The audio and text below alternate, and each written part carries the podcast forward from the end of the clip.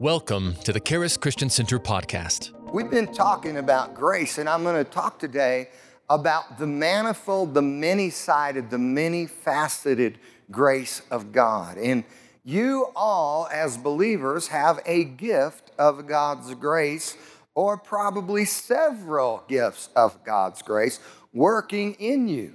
And I believe that we become more effective as ministers, more effective as believers, when we understand our grace gifts. So I want you to turn to your Bible, if you have it, 1 Peter chapter 4, verse 10, and it says this: as every man has received the gift. Every born-again believer has received the gift. If you know Jesus, you have received the gift. He says, even so, minister the same one to another.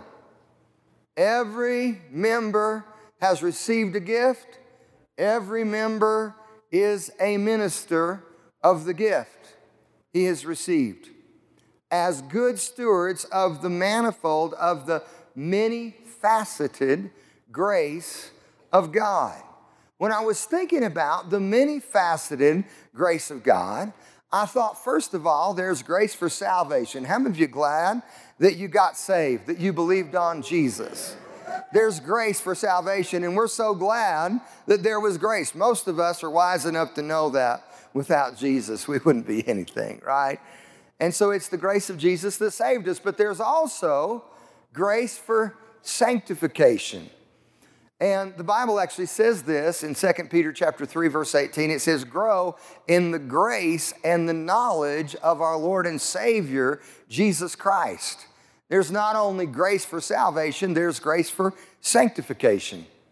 And there's grace as we look at this. He says, as you've all received this gift, so minister, right? Another word for minister is serve. The greatest ministers are the greatest servants. Jesus is the greatest minister, and he's also the greatest servant. He came not to be served, he said, but to serve and give his life as a ransom for many. He says, minister the same one to another as good stewards of the manifold, of the many-sided, of the many-faceted grace of God. So I want you to think about grace in three ways today: grace for salvation, grace for sanctification, and grace for service, all those areas. In fact, when we define grace as, first of all, divine favor or unmerited favor, that by which we're saved. We define grace, secondly, Strong's defines it this way, the Greek word charis. You're at Charis Christian Center today. We define Strong's defines that word as the divine influence on the heart and its reflection in the life. Right? Sanctification. Praise God. It's in your heart, but it's through your life. So salvation, sanctification, but then service. I love this scripture in 1 Corinthians 15, verse 10, where Paul says, I am what I am by the grace of God. And he said, and the grace bestowed upon me was not in vain, for I labored more abundantly than they all. And then he said, yet it wasn't me, but it's the grace of God that is with me. Don't ever think it's just about you. It's not about you. It's really about Jesus. Amen? Now, when we think about the grace for salvation, Ephesians 2:8, most of you know this scripture, through verse 10, says this: for by grace are you saved through faith, that not of yourselves. It is a gift of God, not by works, lest any man should boast. For we are his workmanship, created in Christ Jesus unto good, notice that word, good works, which he before, and you study this out in the Greek, it means before the foundation of the world, God had a good plan for your life, before ordained that we should walk in them. So we see grace for salvation. You're saved by grace through faith. God made grace available when Jesus died and rose again. You heard the gospel, right? You heard the message of grace, the message of Jesus, right? And you believed it. So God made salvation available through grace. Amen. Salvation became a reality when you believed it, right? In your own personal life. So that's salvation by grace. And notice he says we're saved by grace through faith, that not of yourselves, it's a gift of God. And then he says, you're his workmanship created unto good works, right? The second aspect of it is sanctification. When Jesus is working in you, he not only wants to work in you, he wants to work through you. God gave me a word during worship, and he says, I'm faithful to perform the word that I've spoken to you and spoken through you. Amen. God's spoken some words to you. You in turn have spoken that word. God says, I'm faithful to perform that word. So keep your eyes on Jesus. Keep believing the word that he's spoken to you and keep allowing him to speak that word through you. That's a little extra. Thank God for it. But notice he says, we're created unto good works. Notice that works, it's talking about works of service, salvation, sanctification, and service. So it's right there. Salvation by grace. Titus chapter 3, verse 5 says, it's not by works of righteousness which we have done that we're saved. But he says, by his mercy he saved us and washed us with the washing of regeneration and renewing in the Holy Ghost. Did you ever go out to start your car in the morning and it went, ugh, and it needed a new battery, right? Or a new generator or alternator, we call it. It needed regenerated. Amen? Praise God. Well, that's what happened to you when you got saved. Spiritually speaking, you got regenerated. You got regened. You got reborn. And you have the genealogy of Jesus in you as a believer. Amen. God didn't fix you up. He made you brand new. Praise God. It's not a self-help program that we're talking about. We're talking about being born again, being born of God. We're talking about a work of the grace of God. It's salvation. The second aspect of this that we talk about is sanctification. I'd like you to turn with me to this scripture in Titus chapter 2, verse 11 through verse 14. Titus 2, verse 11 through verse 14. It says this, for the grace of God that brings salvation has appeared to all men. What's that talking about? The grace of God that brings salvation has appeared to all men. You got it. It's talking about Jesus. Grace has appeared to all men. John says it this way in John 1, verse 14. He says, the Word was made flesh, and we beheld His glory, the glory as the only begotten of the Father, full of grace and truth. Jesus is the embodiment of grace.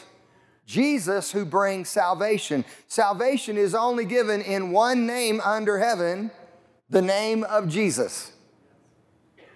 So he says, Jesus appeared to all men who brings salvation.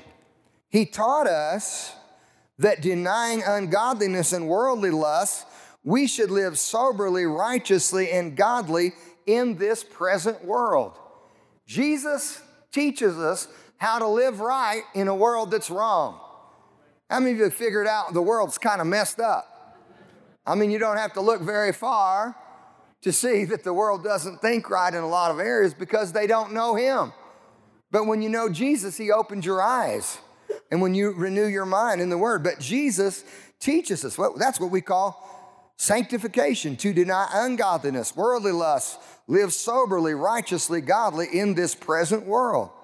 Verse 13, looking for that blessed hope. How many of you are looking for Jesus to come again? I'm glad our hope's in Jesus. Hallelujah. He says, the blessed hope and the glorious appearing of the great God and our Savior, Jesus Christ.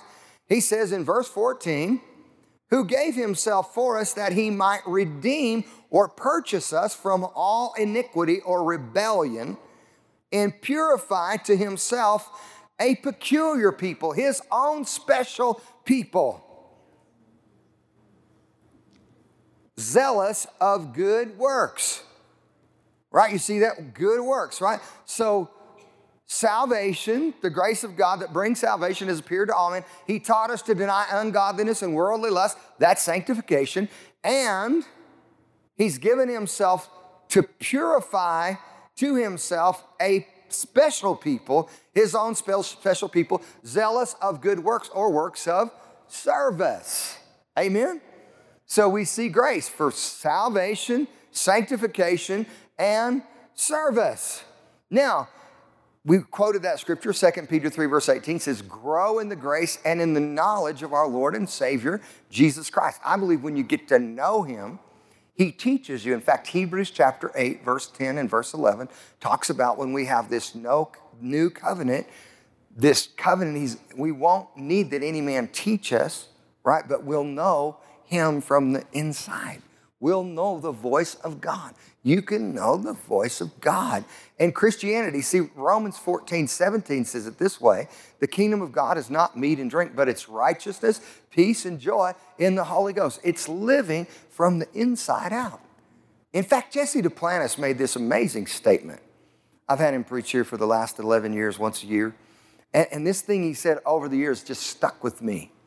And so after he was here just last Sunday night, I had him go and we recorded 2 television broadcasts and we talked about this statement. He said, most of the time in the realm of faith, I made a decision and God backed it. So when I talked about him, he said, well, when you understand that we're a new creation and Christ is living in us and we make a decision out of our born-again spirit, out of our new spirit. Praise God. God backs that because really it's his spirit in us. It's his desire in us. Psalm 37:4 says it this way, delight yourself in the Lord. He'll give you the desires of your heart. John 15:7 says it this way, if you abide in me, Jesus said, and my words abide in you, you shall ask what you will. What you want. What do you want? I'm not talking about in your flesh. I'm not talking about emotionally in your soul. But I'm talking about down deep inside where the Spirit of God is living in you as a new creation. Most of the time in the realm of faith, I made a decision and God backed it.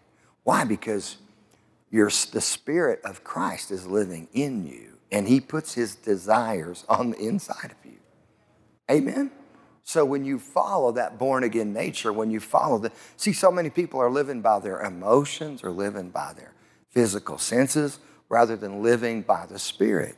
But the Bible says as many as are led by the Spirit of God, they are the sons of God. Galatians 5:18 says, if you be led of the Spirit, you're not under the law. Again, it's a desire on the inside. So learn to live by your spirit. Amen? And see how much you get done in the realm of God's kingdom. Amen? It's an amazing thing. So we have grace for salvation. We have grace for sanctification. And we have grace for service. Praise God. Works of service. People zealous of good works.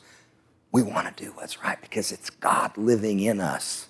And we're following the desire of the Spirit of God in the Spirit. Job said it this way, there is a spirit in man. The inspiration of the Almighty gives him understanding. But this third aspect I want to talk about today, I want to talk about grace for service.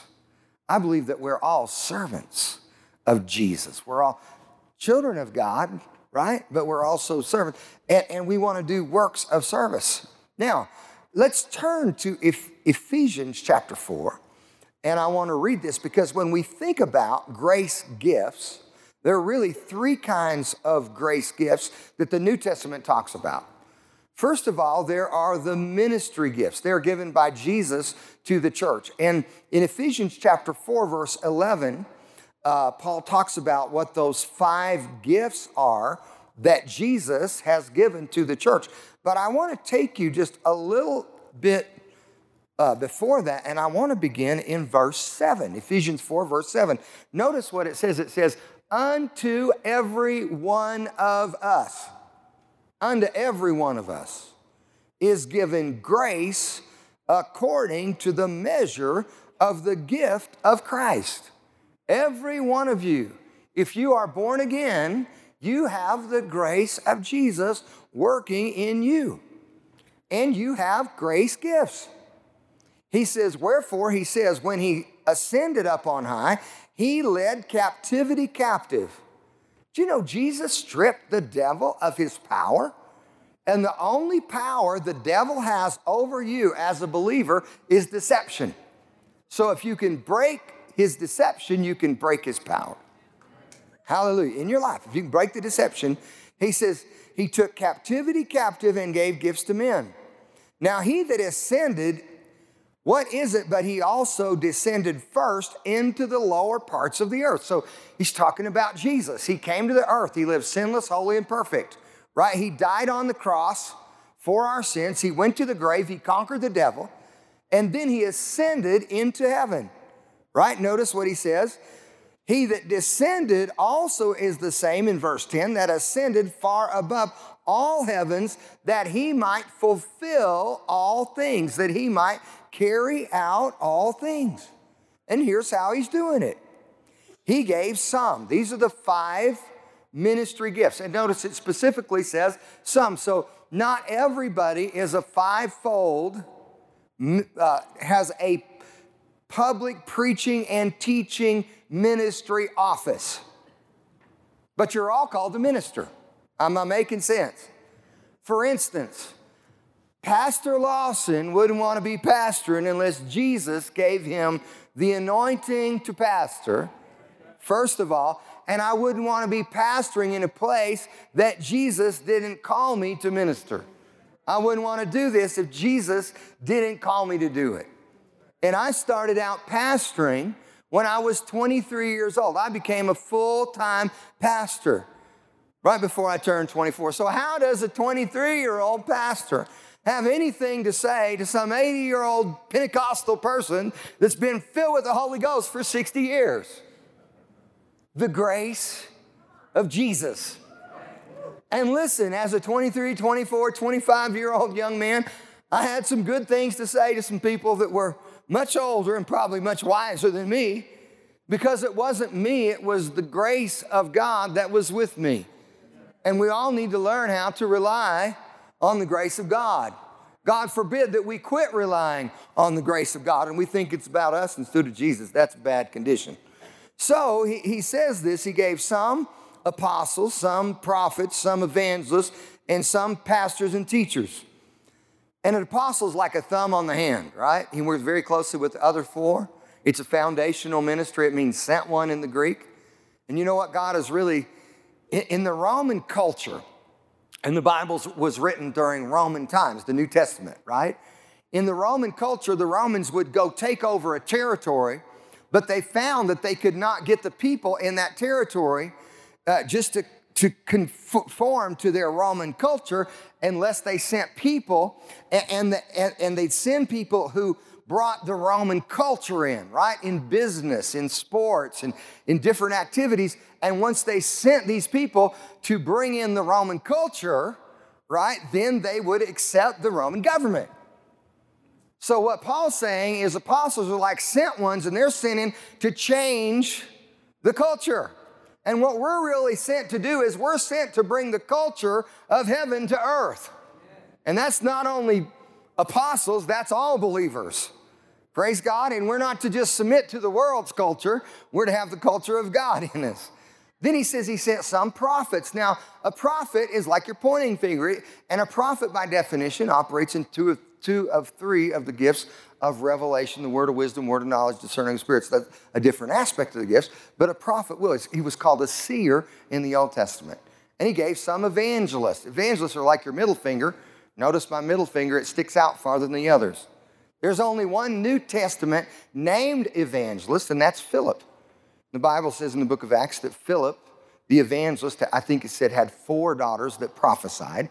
But in Acts chapter 8, Philip went down to Samaria and preached Christ in them. And when they heard the demons come out, and when they saw the miracles that he did, they gave heed to what he spoke, and there was great joy in that city.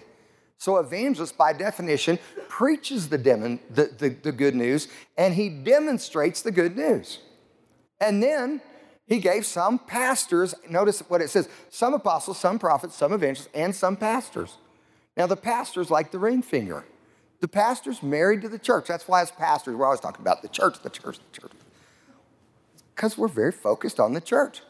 In fact, some have tried to take people and put them in the office of pastor who don't have the gift of pastor, and it doesn't work out very well. When somebody doesn't have a gift of pastor and they try to put them, some are great teachers and they try to put them in the office of pastor, but because they really don't have a heart for the church, right? It doesn't work out that well, but the pastor is married. So you can be a fivefold ministry office of a teacher without being a pastor, but if you're a pastor, you've got to teach so people can mature in your congregation, right?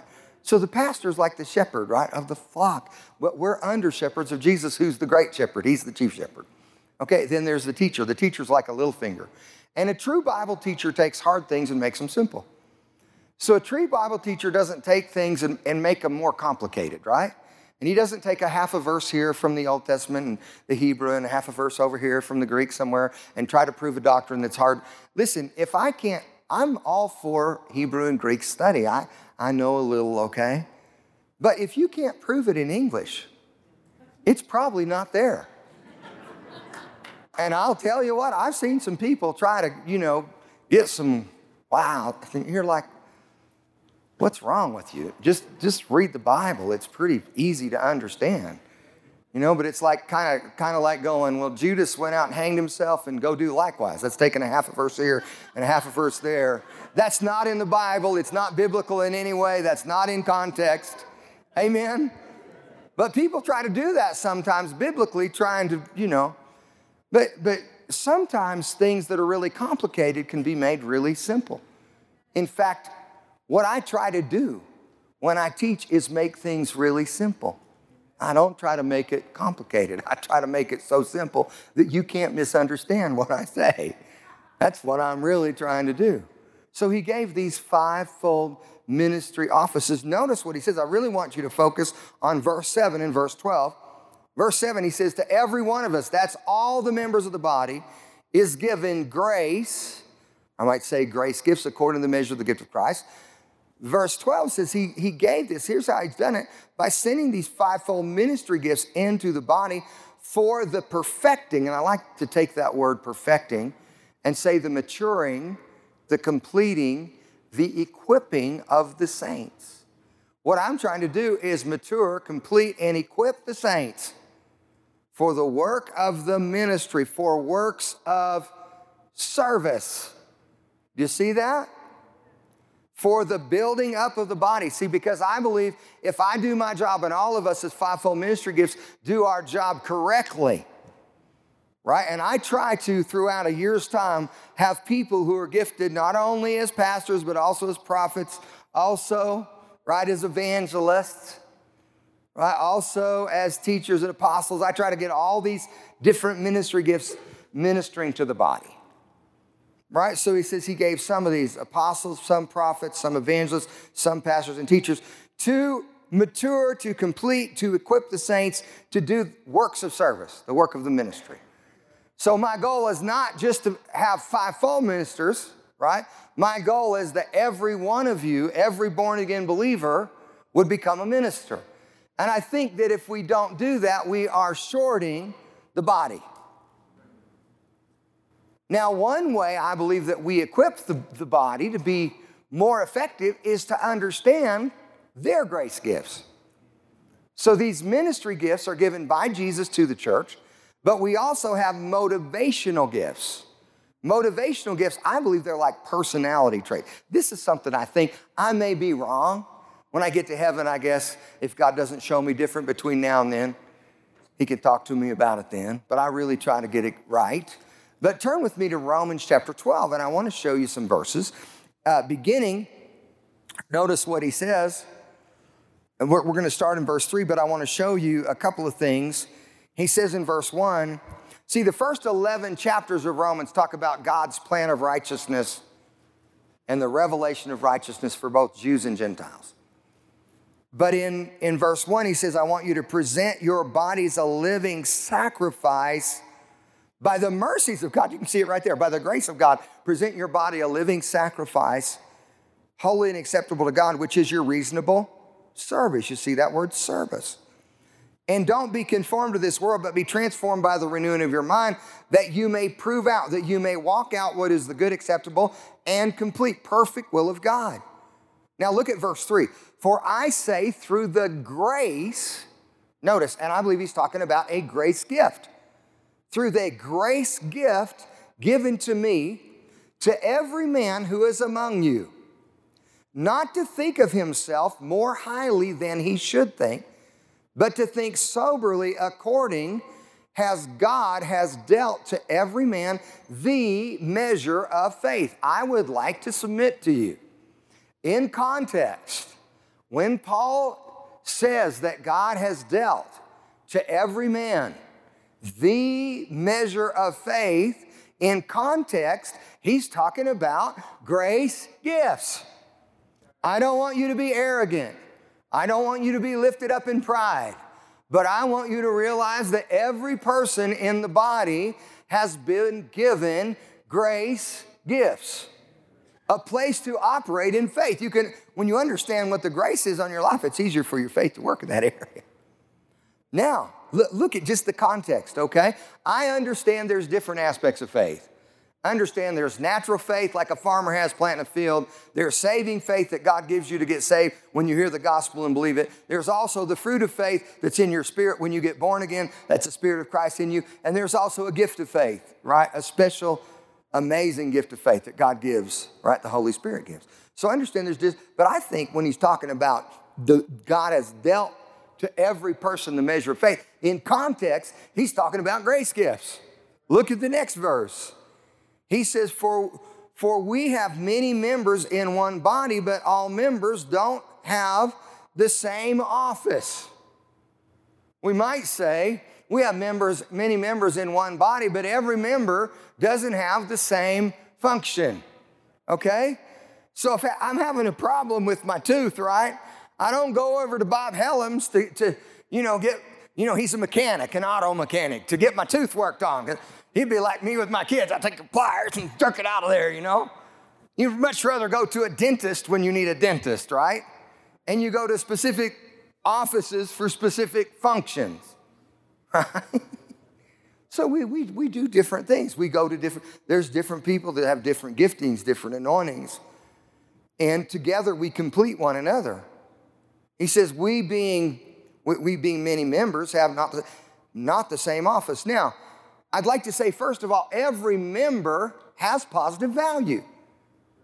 Every member in the body is valuable. We need to understand. We can't do it on our own. We need everybody. We need one another in the body. I love Romans 14, where it talks about, he says in Romans chapter 14, he's talking about no man, one translation says it this way, no man is an island.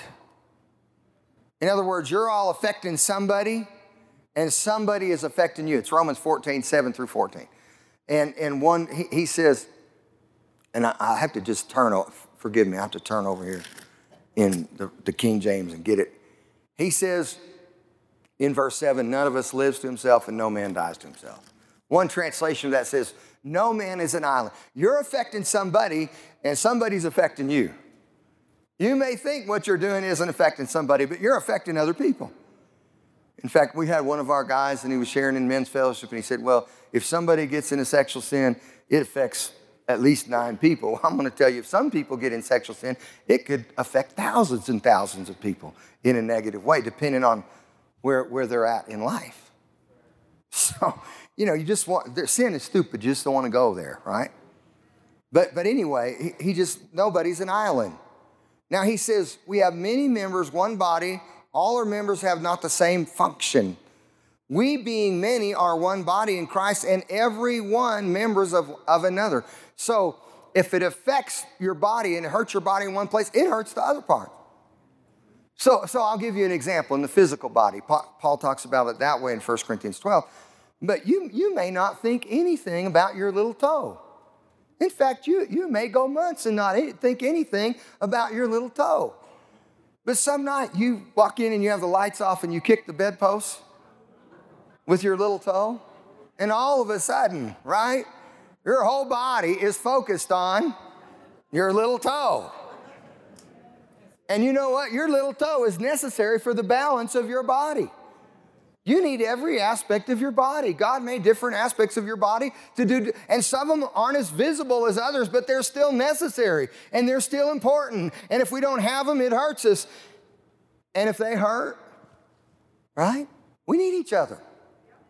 And he goes on and says this. Look at verse 6. Having then gifts differing. They're differing according to the grace. According to the gift. We have different gifts, and it's according to the grace that's on our life, that's given to us. Now, this is my opinion. I'm going to just say this plainly. It's my opinion. I may be wrong. I have been wrong before. I could be wrong about this.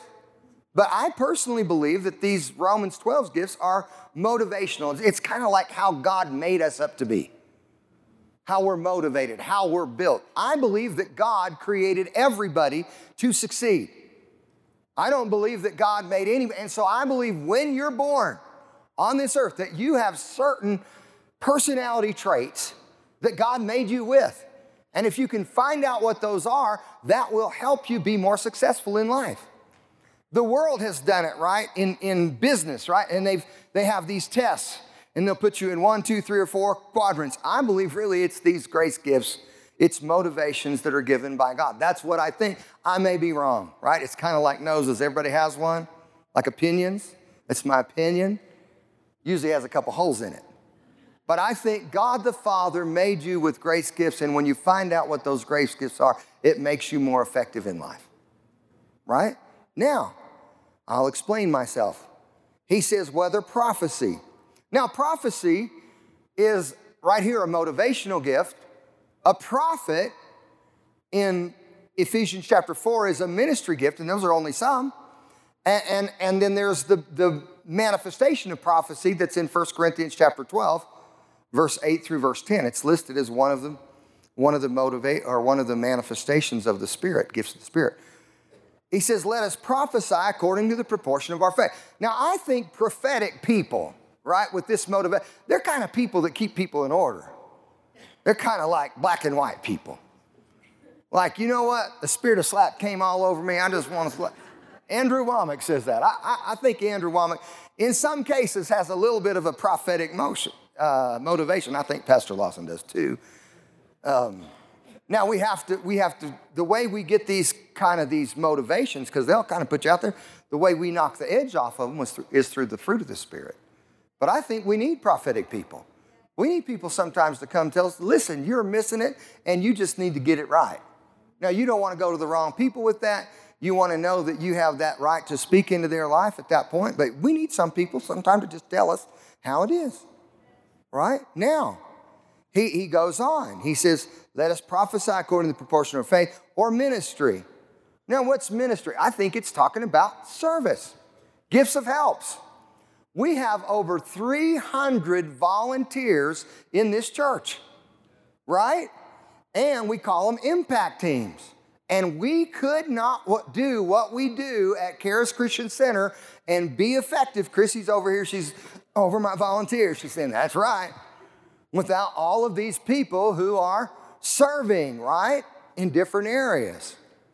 Impact groups. We all make impacts through different ways that God has gifted us. And, you know, really a great way to get connected in the church is find a place where you can serve. And you'll get to know people. They can pray for you. They can help you. You need to know some people. You can't just be out there on your own. You can, but it's not good. It's not healthy, right? You need to be connected somewhere. All right, so serving, people that have a gift to serve. There's a lady up at Charis Bible College. I went up there one time. She said, "What?" I said, "I'd like this." And every time I've come since then, she just goes right over. She starts making my drink. She makes it exactly. You know, she probably serves hundreds of people, and she knows exactly what I want. She has a gift to serve. It's a gift from God. It's a ministry of helps. It's like a hand, right? Prophetic's like black and white. Right now, he says this, or teaching, let him wait on his teaching. Now, you can be, in my opinion, have a motivation to be a teacher without being a fivefold ministry gift of a teacher. Jesus gave some teachers, but this is talking about, I believe, the way the Father gifted. Now, teachers, right?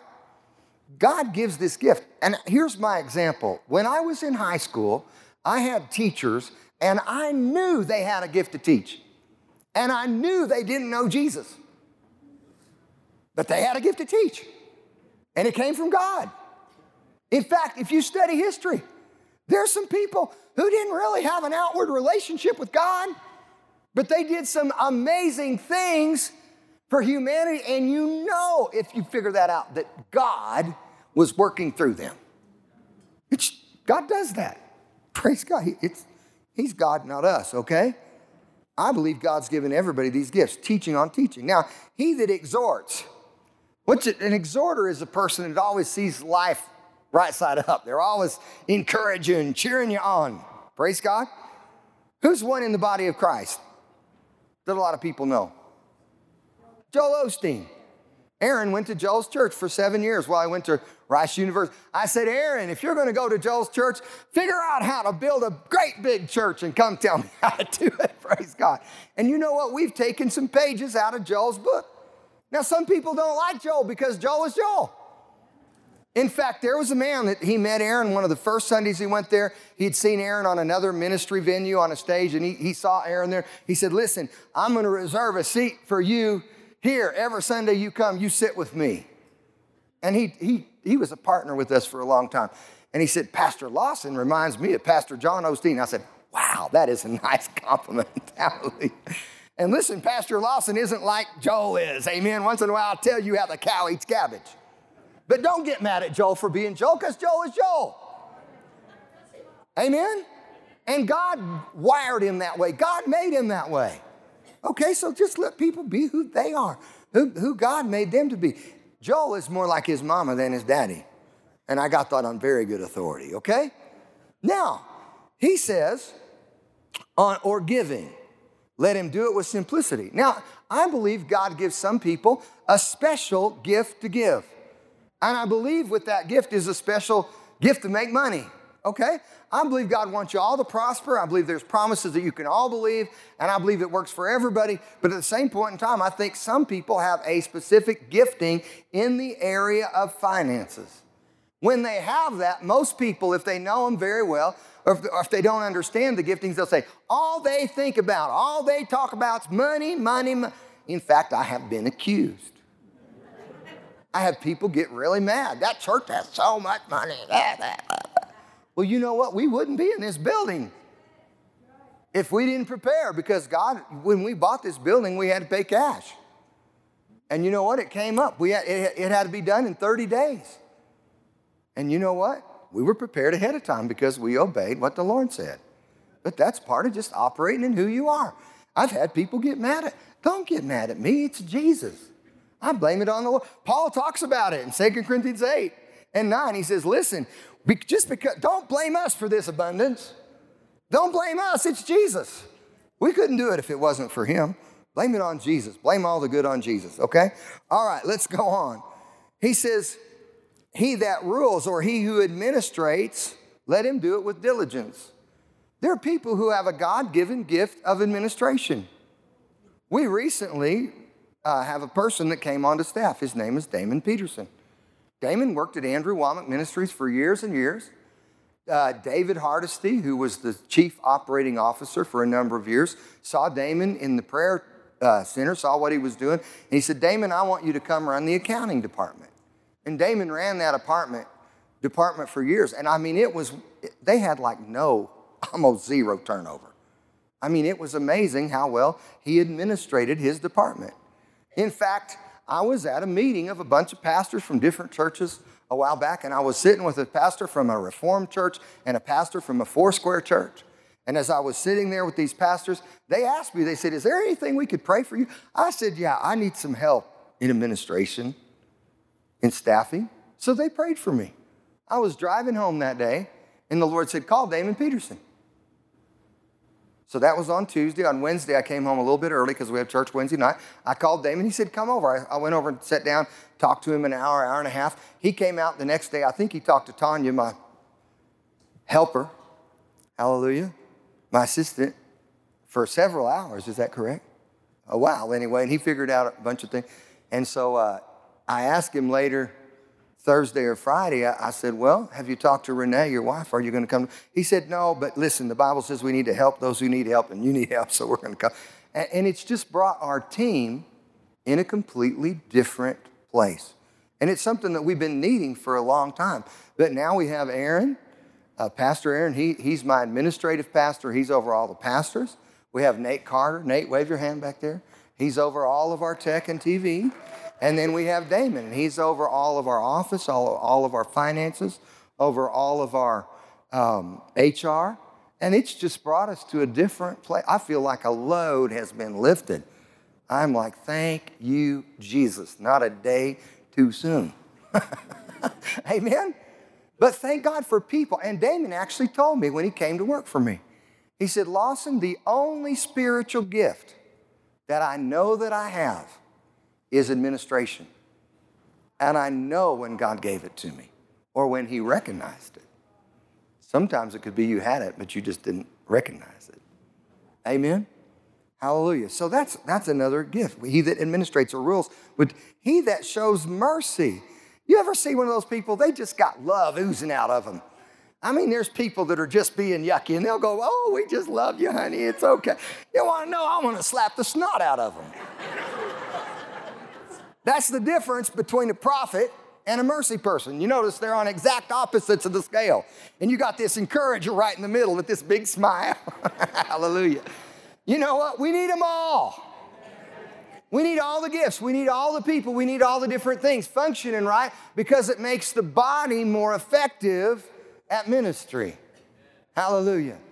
Praise God. Now, there's one other area, and I'm going to go really fast and just show you a couple of scriptures. In 1 Corinthians chapter 12, I want you to look at verse 4 through verse 7, and then we'll read verse 11. There are differences of gifts. This is the 9 manifestations of the Spirit. They're given by the Holy Spirit, but the same Spirit. They're listed in verse 8 through verse 10. There are 3 gifts of revelation, 3 gifts of power, and 3 gifts of inspiration or gifts that speak. There are differences of ministrations in verse 5, but the same Lord, I believe that's Jesus. There are 5 of those. That's in Ephesians chapter 4, verse 11. And there are different ways that we operate, differences of operations. I believe that's Romans chapter 12, verse 8 through 10, where we just read, but it's the same God. I believe they're given by God the Father who works all in all. In other words, God works in everybody. You just got to see God. But notice what he says in verse 7 about these manifestations, these 9 manifestations or operations of the Holy Spirit is given to every person to profit withal. These gifts, the word of wisdom, the word of knowledge, the discerning of spirits, the gift of faith, the working of miracles, the gifts of healings, the gift of prophecy, the gift of tongues, the interpretation of gifts. It's given. Every born-again believer who's baptized in the Holy Spirit has one or more of these gifts in operation. In fact, I was just in Jacksonville, Florida, and I prayed for a lady last time. I forgot last time I was there. She said, you came in January of 2020, right before the pandemic. And she said, I'd had pain in my back for 10 years. And you laid hands on me and prayed for me. And she said, that pain began to leave then, and it completely left, and it's never been back. She brought a whole bunch of people, praise God. And while I was preaching, God gave me a couple words of knowledge, and I shared them. And one of them was her husband. They jumped up and ran forward, and people were visibly being healed. And one of the people that was there, a former Bible school student from Thailand, she asked me, she said, do you operate in any of those gifts? And I said, yeah, I've probably operated in all 9 of them at different times. Now, guess what? I don't control when they operate, and I'm not the giver. The Holy Spirit is the giver, and the Holy Spirit controls how they operate. I can put myself in a place to be used by the Holy Spirit, but I cannot control them. Now, I want to show you something. Look at verse 11. All these works that one and selfsame Spirit, dividing to every man. If you're born again and baptized in the Holy Spirit, you got at least one, but he'll let you operate in several. But I'm going to give you an example. They operate, right, by him. They're given by him. You should desire them. You should covet them. That's a strong word. But they also operate at his will. Now, Andrew Womack is my mentor. Andrew Womack has raised at least 3 people from the dead. All right? Now, Andrew Womack has not raised everybody from the dead who he's been called on to pray for who needed to be raised from the dead. And by his own confession, I have heard him say this. He said, if it's there, it happens. If it's not there, it doesn't happen. Now that shows me that there is a gift of the Holy Spirit in operation. And it also shows me that he is not in control of the operation of that gift. This was also brought up after first service. A person that prayed for me for a very close friend over 25 years ago said, I realized when we prayed for him that that man had sent his will to go be with Jesus. And sometimes you don't know where somebody's will is. They may be saying one thing with their mouth, but another thing in their mind, they've already given their self. Right? So God will not override someone's will. So I don't believe he'd allow you to override someone's will. He gives everybody a free will. I'll give you an example in my own life. My father struggled with epilepsy, and he told my mother, he was 40 years old, he said, listen, I am tired of living, I am tired of fighting, and I want to go be with the Lord. And my mom was praying Psalm 91 over our family every day. And 2 weeks later, and if you would have looked at my dad, you would have thought he's more healthy than me standing right here. Less than 2 weeks later, he had a seizure and went home to be with Jesus. Now, he set his will to go. I know other people that set their will to go. And you might be mad at them, but listen, it's between them and Jesus. And sometimes you don't know where somebody is in their own heart, in their own soul, right? So I'm doing my best to believe God, but I understand, for instance, in the realm of faith, there's natural faith. A farmer planting a field believes for a harvest. There's saving faith that God gives you to be saved when you hear the gospel. There's the fruit of faith, right, which every born-again believer has in their spirit, right? But there's also the gift of faith, and that's beyond your natural faith. Now, Lester Sumrall, Oral Roberts, Kenneth E. Hagen all said this. They said if somebody is going to be raised from the dead, they need two gifts in operation at one time for that to happen. They need the gift of faith and the working of miracles. Amen? I'm just saying that. We've seen some amazing things, right? Well, it's amazing what we've seen. It's amazing some of the miracles that we've seen. But I also know that a lot of times it's not my power. I know all times it's not my power. It's not my ability. Amen? It's his power. It's his ability.